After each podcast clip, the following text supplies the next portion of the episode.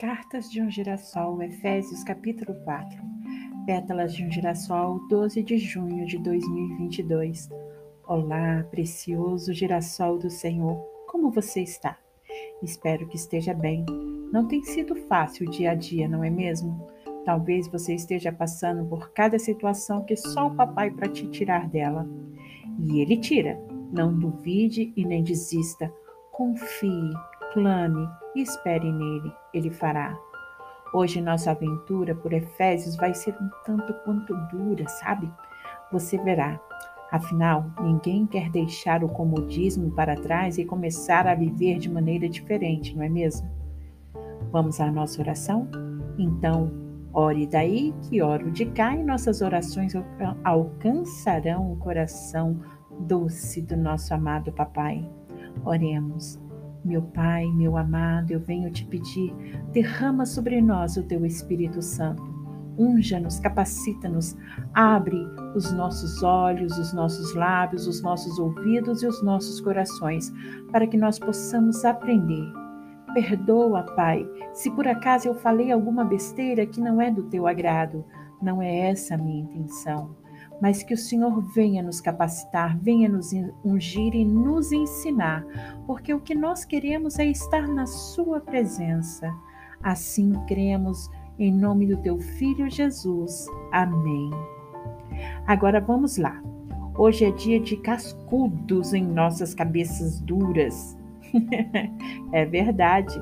Comecemos então. Efésios capítulo 4. Nesse capítulo, Paulo nos diz que somos prisioneiros no Senhor. E o interessante é que sermos prisioneiros do Pai não é algo ruim. Ao contrário, quando realmente deixamos que Ele faça sua morada em nós, quando fazemos a sua real vontade para nossas vidas, realmente somos prisioneiros por amor. E é de um amor realmente inexplicável e maravilhoso que estamos falando. Quem, em sua perfeita e apaixonada consciência, gostaria de não ser prisioneiro no amor do Senhor? Quem quer estar livre e longe desse amor, dessa presença? Eu não quero. Ao contrário, preciso cada dia mais buscar e estar mais e mais e mais presa a Ele, pois Ele é o sentido da minha vida inteirinha. E eu não sabia disso antes. Mas vamos continuar. Para sermos esses adoráveis e apaixonados prisioneiros no Senhor e do Senhor, precisamos viver de uma maneira digna a vocação, o propósito que o Pai traçou para cada um de nós. Devemos ser completamente humildes, onde não é aquela humildade falsa, não, sabe? Aquela falsa humildade onde negamos nosso real valor de filhos de Deus de nosso Deus e Pai, onde nos deixamos ser massacrados para mendigarmos o amor e a atenção do outro, onde somos capazes, capazes dos outros, ou quando nos autodesprezamos e achamos que assim estamos sendo humildes. Não, está errado, erradíssimo. Humildade é aquela em que nego a mim mesma para que o Pai cresça em mim. É quando eu faço totalmente sem reclamar a vontade do Pai para mim, para a minha vida. Onde eu possa estar de tal forma em Sua presença que nada mais importe.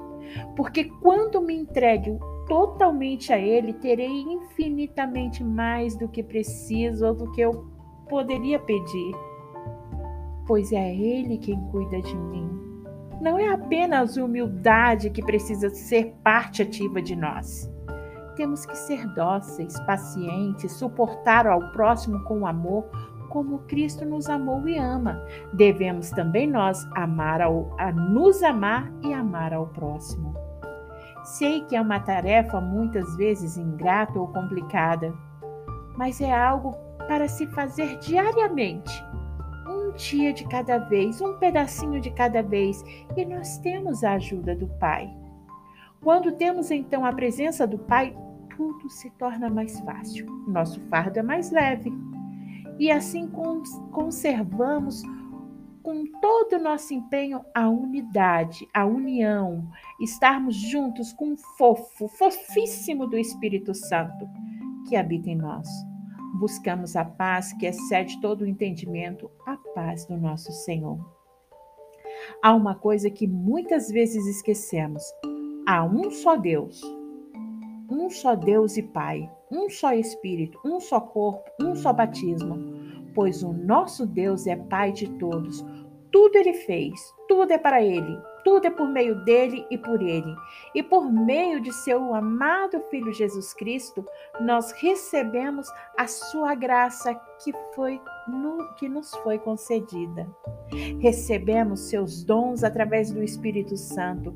Cada um de nós recebeu dons e talentos para usarmos conforme o que o Pai planejou para nós para desempenharmos o papel que Ele quer de nós, que Ele tem para nós. E precisamos aprender todos os dias mais e mais sobre a Sua palavra, buscar realmente com afinco, conhecer a vontade de Deus para as nossas vidas, conhecer o que Ele quer de nós, quem Ele é, como Ele quer estar em nossas vidas, buscar a santidade, o conhecimento e a sabedoria que vem do alto, pois nós não pertencemos a esse mundo. Nós somos filhos de Deus, nós somos filhos desse Pai maravilhoso, somos membros da sua família. Por isso não devemos viver como os que são do mundo. Nós fomos separados e escolhidos por Ele.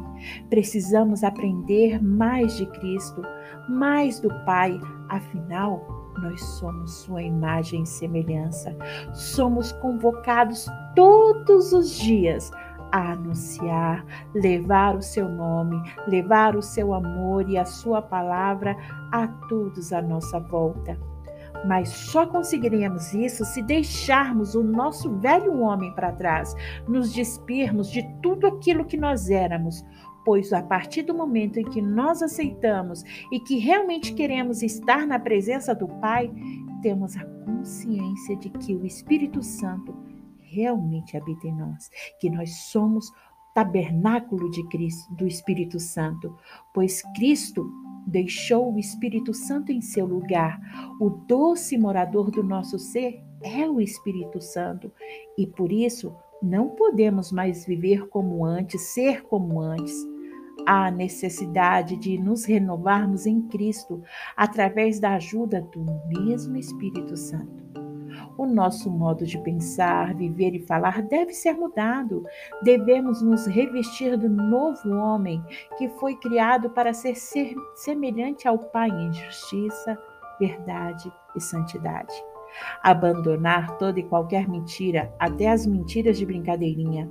Nada de primeiro de abril, afinal, o pai da mentira é o diabo que nossa ira, nossa raiva não saia dos nossos lábios quando tudo está em chama dentro de nós, do nosso coração, dentro de nós, da nossa alma, mas que possamos nos acalmar antes de fazer ou dizer qualquer coisa. Devemos aprender a perdoar todos os dias a nós mesmos e ao nosso próximo. Nada de deixar para perdoar amanhã, e sim no agora, no hoje. Não é fácil, né? Nada disso é fácil. Não é, não é mesmo. Ai, é muito complicado, né? É, é algo assim que a gente fica muito preocupado se vai dar conta. Mas com a ajuda do Santo Espírito, nós vamos conseguindo um passinho de cada vez. Observar como agimos, como pensamos e como falamos. Nada de palavrões, porque tudo isso não é sobre nós Nada, nada do que nós fizermos, vivermos ou desejarmos deve ser sobre nós. É sobre entristecer o Espírito Santo que habita em nós. Por ele nós fomos selados, por ele somos conduzidos, somos ensinados a fazer tudo do jeitinho lindo e único que Jesus fazia. Que Jesus falava, como Jesus vivia, que Jesus se portava porque em Cristo somos chamados a viver uma nova vida a cada novo dia que temos a chance de recomeçar.